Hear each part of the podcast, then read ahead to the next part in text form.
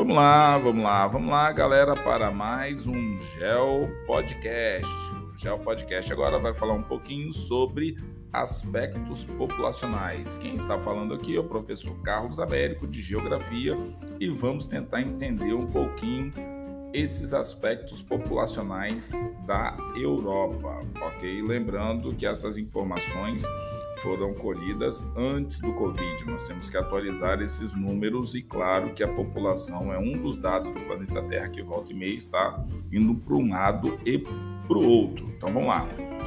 Com pouco mais de 743 milhões de habitantes estimados para o ano de 2020, a Europa representa 9,5% da população mundial percentual superior apenas ao da Oceania, com 42 milhões de habitantes, ou seja, 0,5% do total mundial.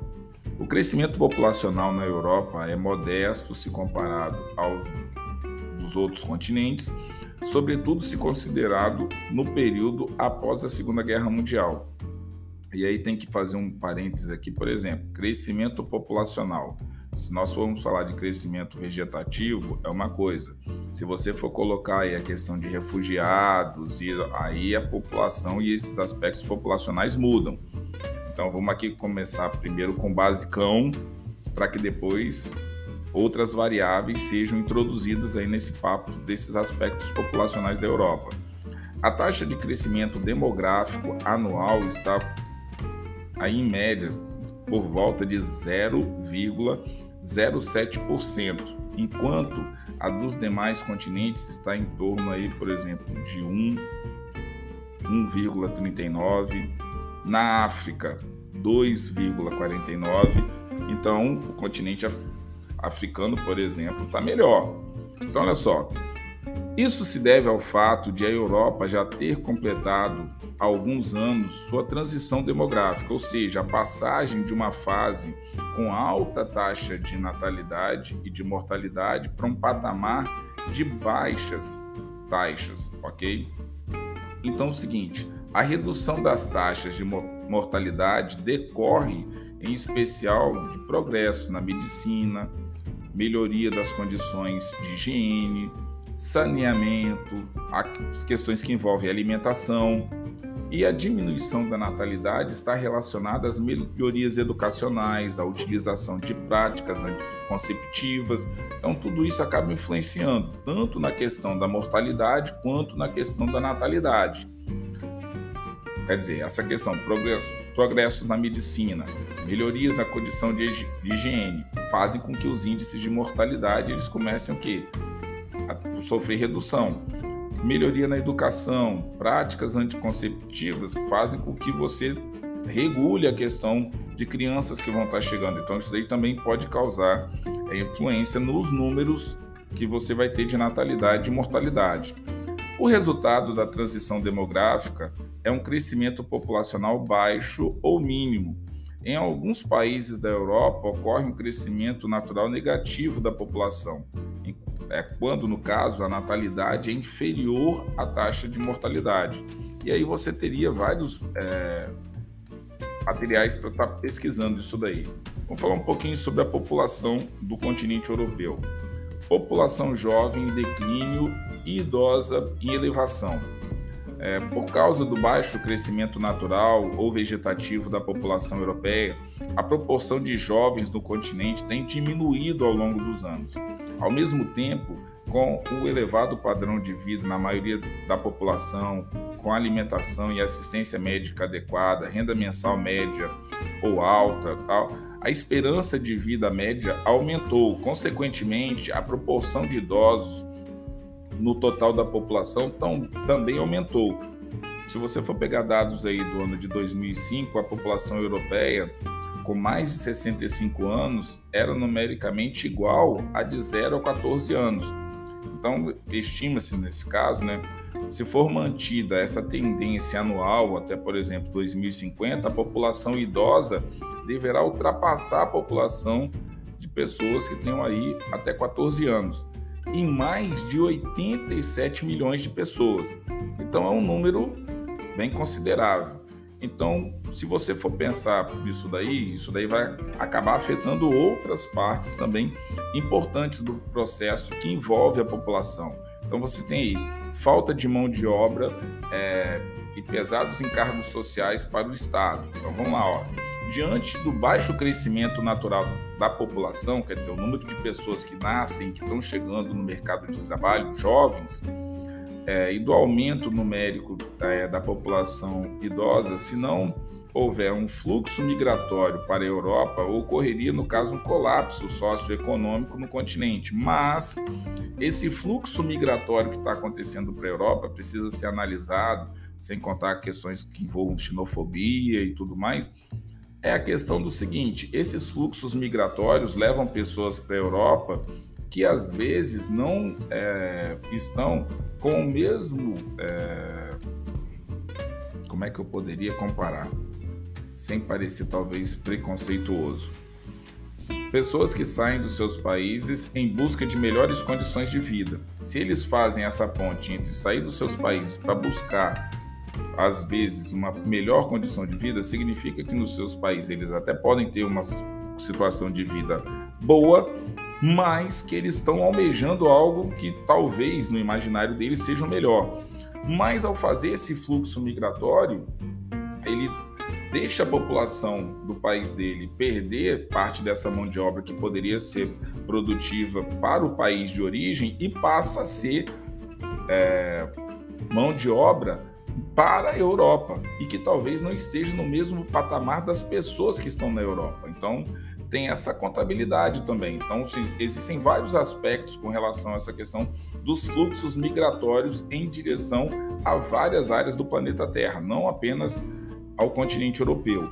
Então, a população em idade ativa ou apta a trabalhar seria insuficiente e os estados não teriam condições de financiar, de arcar com as aposentadorias e com as despesas de saúde, sobretudo da população idosa. Então, desse modo, muitos países europeus vivem um dilema. Ao mesmo tempo que adotam políticas de restrição à entrada de imigrantes, necessitam deles. E necessitam deles em algumas atividades que são essenciais para os países. Entendeu? Então, assim, como é que ficam esses países europeus? É, vamos barrar, restringir a entrada de imigrantes? Mas aí, nós também necessitamos, porque o nosso crescimento populacional não está acompanhando o que os outros continentes estão possuindo. Então, vamos equacionar essa situação. Mas essa chegada do fluxo migratório na Europa também tem causado problemas internos. E seria interessante que você desse uma pesquisada em vários textos sobre as políticas que alguns países fazem com que é, pessoas migrantes é, consigam entrar nesses países sem ter problema, mas quando que essas migrações acabam sendo problemas. E vocês podem ver aí travessias do continente africano para o continente europeu, é, pessoas morrendo nessa tentativa de travessia. Então, assim, tem situações bem complicadas que envolvem essa questão populacional. Então, olha só, desse modo, Muitos países europeus vivem, no caso, esse dilema. Então, calcula-se que em 30 anos aproximadamente, é, um quarto da população de vários países europeus, países importantes como Alemanha, França, Reino Unido, Áustria, Espanha e é, Itália, é, estará aposentada. E essa é, situação que existe pode causar problemas é, de fluxo é, populacional. Se você tiver alguma dúvida, algum problema aí, é, pesquisa a pirâmide etária e populacional de alguns desses países europeus que você vai observar. A base da pirâmide é, geralmente são mais é, estreitas e acompanham quase que todo o processo da pirâmide etária com praticamente o mesmo percentual, com poucas mudanças aí. E já se você pegar países tidos como países é, pobres ou subdesenvolvidos, terceiro mundo, sabe lá qual regionalização que você vai usar, você vai observar que esses países tidos como países do sul, países pobres, tal, esses países eles têm a base mais larga. Por quê? Porque a natalidade infantil, o nascimento de crianças é muito grande. E esse nascimento de crianças grande vai fazendo com que a pirâmide, de fato, tenha o sentido de uma pirâmide, de um triângulo, porque a base é mais larga e vai se estreitando até chegar no ápice. Ok, galera? Espero ter ajudado aí essa partezinha aí. É só para dar uma ideia do que vocês vão estar encontrando aí para frente. Olha só, incentivos à natalidade. Alguns países europeus têm estimulado a natalidade por meio da concepção de alguns benefícios. Na Alemanha, por exemplo, o governo estendeu o prazo da licença maternidade para de até três anos após o nascimento da criança. Se eu bem não me engano, aqui no Brasil estava seis meses, não sei se continua seis meses, se diminuiu, se aumentou. E detalhes, lá na Alemanha são três anos sem corte de salário. Há também outros benefícios, como abono em dinheiro, disponibilidade de vagas em berçários e creches, é, ampla assistência médica, redução de impostos. Então, essa política é, demográfica de natalidade, já ia falar aqui democrática, né? mas é, de certa forma, até amplia né, a questão do espaço democrático. Né? Mas essa política demográfica de natalidade tem sido seguida por outros países da Europa que tem é, usado disso daí para tentar limitar é, esse problema populacional. Se você pensar aí que as migrações internas e a imigração no continente europeu, desde o final da Segunda Guerra Mundial, em 1945, seguiu-se um período de recuperação econômica na, Euro na Europa, no qual se destacaram é, países como França, Reino Unido, Alemanha, Itália. Consequentemente, é, intensificaram-se o que os fluxos migratórios intercontinentais é, para esses países. Então, principalmente os portugueses, espanhóis, gregos, turcos, cujos países não absorviam a mão de obra disponível, esse excedente procurava outras áreas do planeta Terra. Eu sempre gosto de falar isso para os meus estudantes. É, a população do planeta Terra não vive toda como a, a sua família. Compra uma casa, vive ali 4, 5, 10, 50 gerações.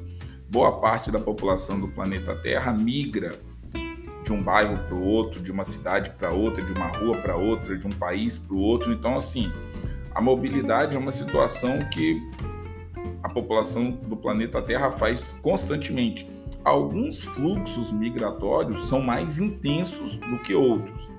Então, olha só, é, após o fim do socialismo nos países do leste europeu da União Soviética, no final da década de 80, do início da década de 90, outro fluxo migratório é, intracontinental se formou. Populações dos países que deixaram de ser socialistas, como por exemplo Romênia, Albânia, Hungria, Polônia, se deslocaram para os países europeus que ofereciam que melhores condições de vida.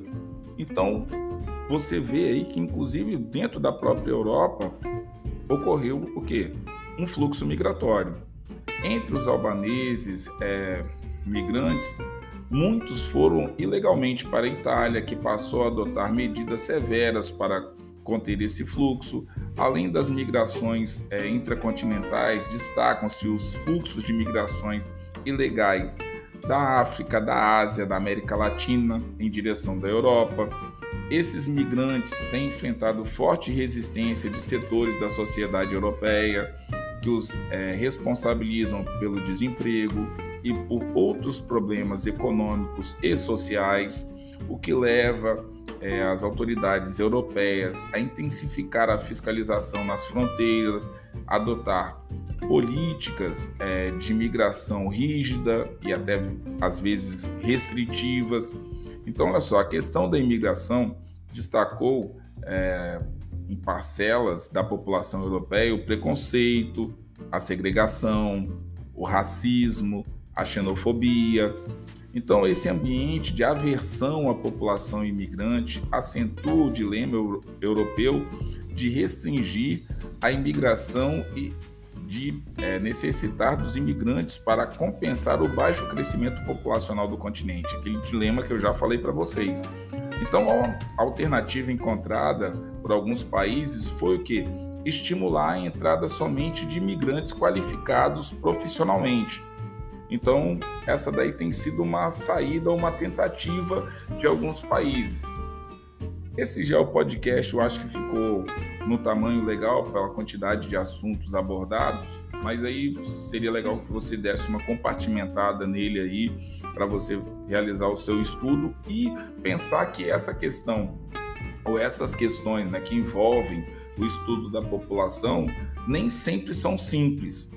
Na mesma hora, talvez o, o, grande dilema desse podcast seja: pô, os países europeus estão com crescimento vegetativo baixo, precisam de pessoas. O planeta Terra tem pessoas em vários lugares que gostariam de morar numa área que possa ou possa é, ter uma qualidade de vida melhor. Só que a própria Europa, que precisa dessas pessoas, também não quer essas pessoas lá. E aí, como é que fica isso daí? Então, assim, é complicado algumas situações que existem na Europa e é interessante que isso daí acontece em outras áreas do planeta Terra, mas cada um com a sua nuance e com a sua realidade. Ok, galera? Desculpa se esse podcast ficou um pouco mais extenso, mas necessário, infelizmente. Tá certo, galera? Bom estudo. Hoje eu estou empolgado para fazer podcast. Já fiz uns 2 mil, acho que vou fazer mais uns 500 antes de dormir. Tá certo? Um forte abraço e até o próximo Gel Podcast.